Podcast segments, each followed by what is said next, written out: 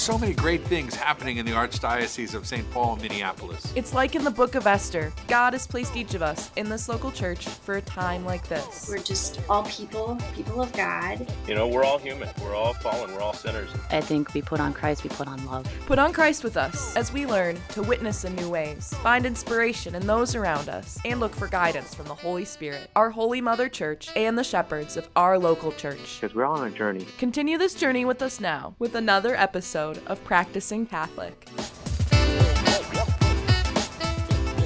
Welcome back to Practicing Catholic. Hundreds of people involved in the world of restorative justice are about to descend on the Twin Cities for their annual national conference. If you're not familiar with the term restorative justice, you may be familiar with some of its practices, like bringing offenders, victims, and the community together with the ultimate goals of accountability and the repairing of harm.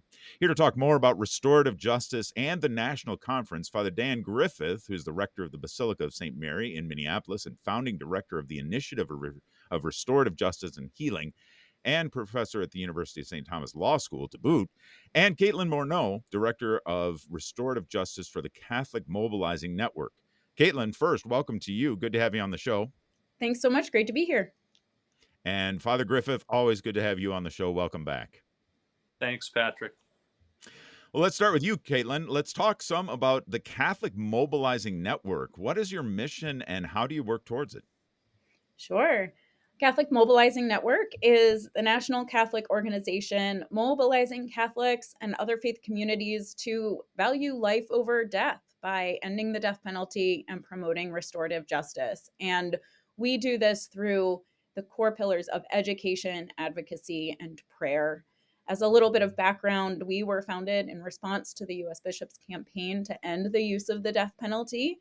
And our founders recognizes recognize that in addition to ending this most violent practice, we also needed to build up life-giving and reconciling approaches to harm and injustice. And restorative justice really helps us to do just this.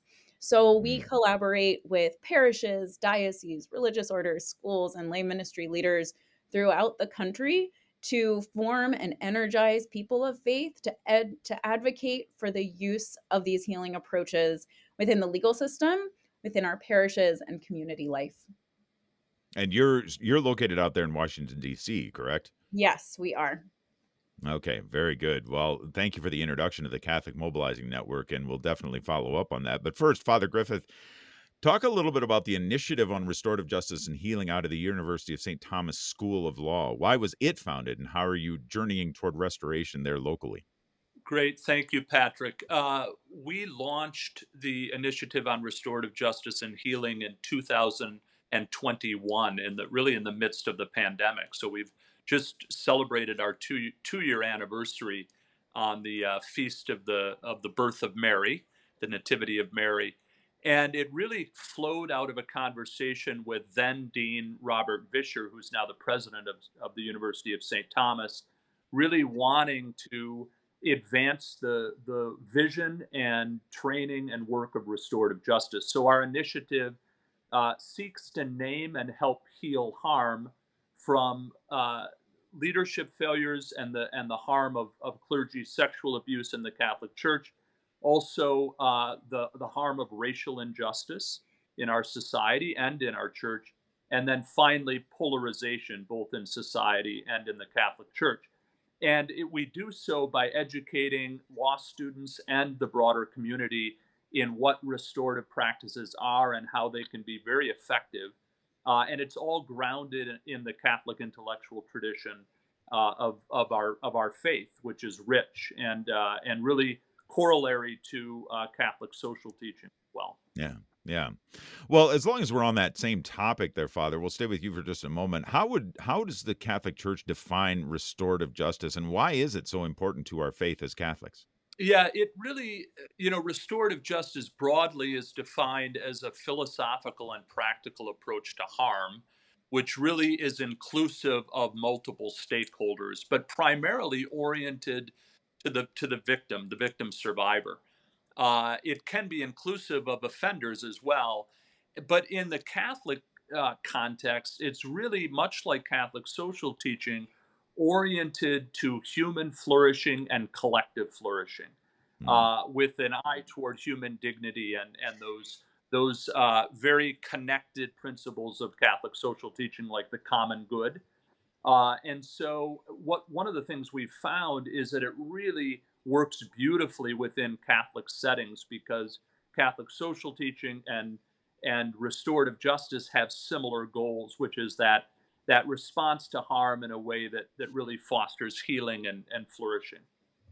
Got you. Wonderful. And let's, well, obviously, this conference that's upcoming is uh, part of the efforts that both of you have just described with the Catholic Mobilizing Network and the re- Initiative on Restorative Justice and Healing at the University of St. Thomas School of Law. So let's talk about that. Caitlin, can you introduce us to the conference itself? I mean, and what it's all about?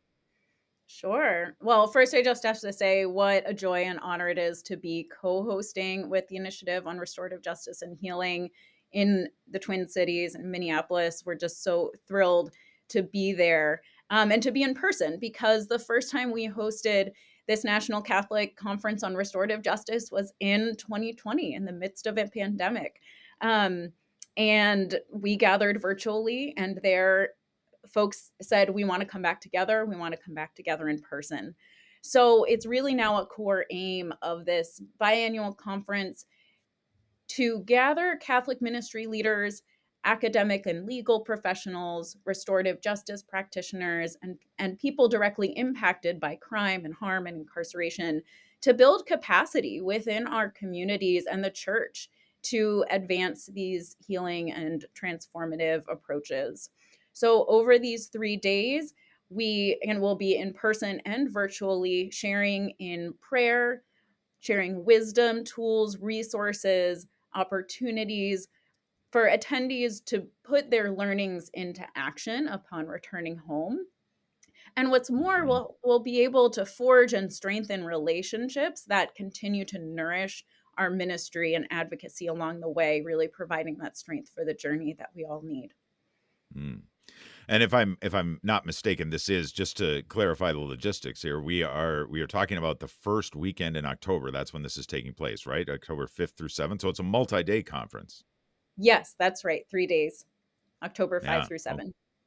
5 through 7 and it's going to be taking place as you said in person at the University of St. Thomas School of Law, but I understand you've uh you've filled up in person. Yeah? Yeah, I mean there's uh it's it's uh no I mean there's no space available is what I understand. Is that right? That's right. And in person registration has now closed, but virtual registration is still open. And as a virtual attendee, folks join us for all of the main plenary sessions. And um, the the website to, to learn more, I know we're going to keep talking, but that website is catholicsmobilizing.org slash rj dash conference dash 2023. Okay. you can find Very good. Yeah. Wonderful. Yeah, Patrick. Uh, a really quick, funny story. So, my colleague Julie Craven at the initiative uh, said she's associate director. That the coordinator of facilities at our law school said, "Julie, there is no more room. We can't fit anybody else in the."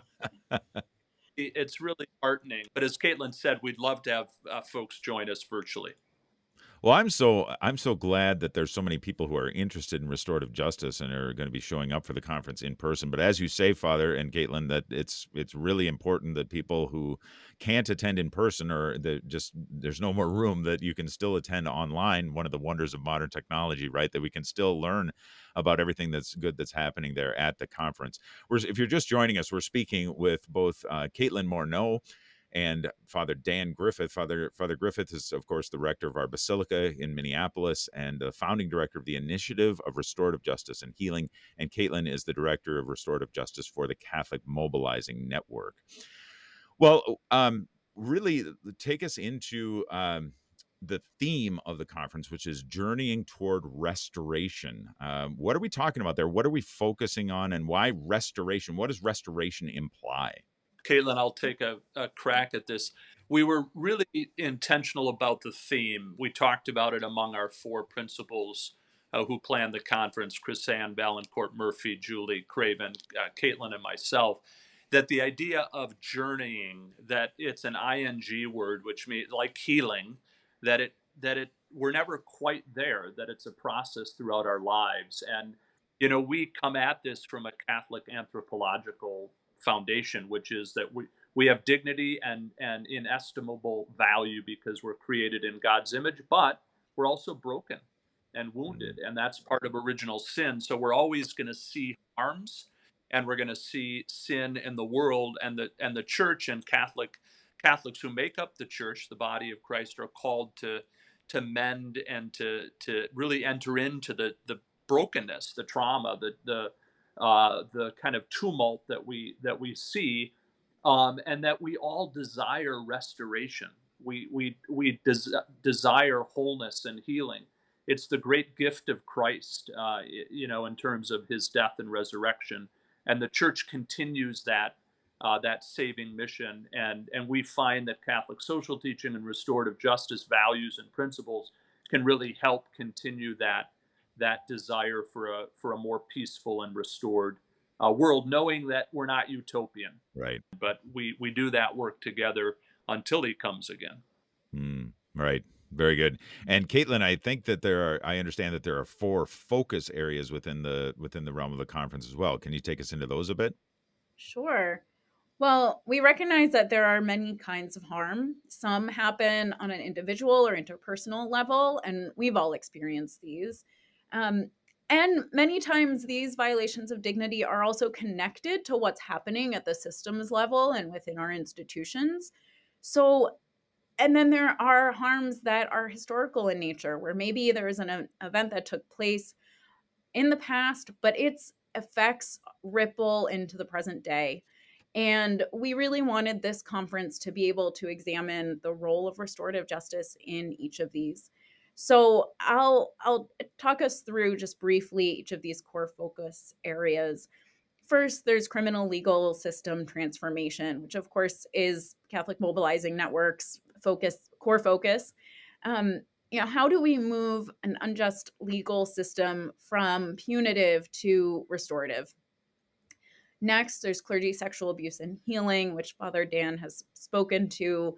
Of course, the initiative and the Archdiocese have been leading the way nationally in this work and have incredible wisdom to share. So, how can restorative justice help us address the needs of survivors and initiate repair at the individual, parish, and institutional levels? And then, as we mentioned already, also there's racial justice and healing. The church teaches that racism is a sin and a life issue, and restorative justice offers ways to address the deep harms of racial oppression and transform the broken systems that give them rise. And then finally, in the area of harms against Native peoples, we wanted to shine a light, a particular light, on the need for truth telling and healing from the legacy of Catholic run Native American boarding schools in this country. So we wanted to be clear that this work is is individual, it's personal, and it's institutional, and we all have a role to play. Well, and that actually leads me into my uh, next question, which, and I don't know which one of you to address this to, but um, I, I assume that there's going to be a lot of education around some of these issues that's going to be going on at the conference. People are going to learn about things that have gone on, but will there be practical takeaways as well, like things that people can do to help restorative justice in their immediate spheres of influence? Yeah, uh, Yes, Patrick, good question. I think as we, so we're getting all of the the plenary participants uh, together, um, and one of the things that we're definitely going to want to zero in on is the practical, and that's one of the great things about restorative justice is not only is it a, a theory, but more importantly, it's a practice. It includes practices. And what can people take away from other than inspiration and, and networking uh, there are practical ways. For example, uh, in your families or in your communities, we're doing this at Basilica. If there is a conflict, we can actually and have been responding in a way where we have a restorative process. We we get into a, a, a circle and talk about it. And one of the challenges with restorative justice is overcoming the knowledge gap. People, I, I thought it was fuzzy and new age and ethereal until I saw how effective it was and how closely connected with our with our Catholic faith uh, it is in terms of its values, and it and it really does work because it's adaptable in various circumstances. And that if that's one thing that people can take away, that when they have a situation of harm or conflict, you can actually utilize these these principles. We find with law students that it makes them better lawyers. They're more Mm. compassionate. They're Mm. better listeners.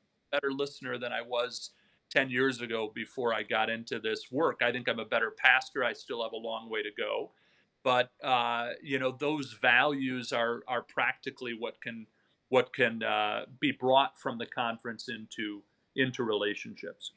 I can also just add that incredible folks we have presenting on workshops throughout the conference that are really sharing from their experience implementing these practices in their parishes in their communities and and sharing out you know not only tools and resources but the strategies that worked for bridging that knowledge gap and bringing folks into the conversation raising awareness to then be able to step into these these healing practices together and and taking part in some of them you know throughout the conference as we engage in dialogue with one another about what do these what's next for me as as i discern what's next for my community.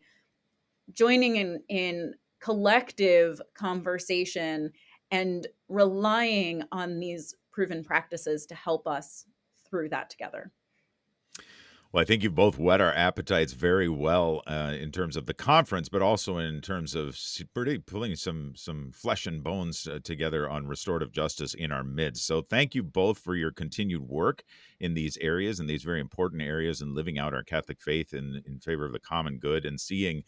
Yeah, justice take on this restorative nature rather than punitive. So we are grateful for your work as well as your appearance here on Practicing Catholic. Thank you so much for joining us, Caitlin and Father Dan Griffith. Uh, it's great to be with you. God bless you both. Thanks, Patrick. thank you so much Again, it's the National Catholic Conference on Restorative Justice, October 5th through 7th, 2023, at the University of St. Thomas School of Law. We do have uh, virtual registration still available. Just go to catholicsmobilizing.org slash rj-conference-2023.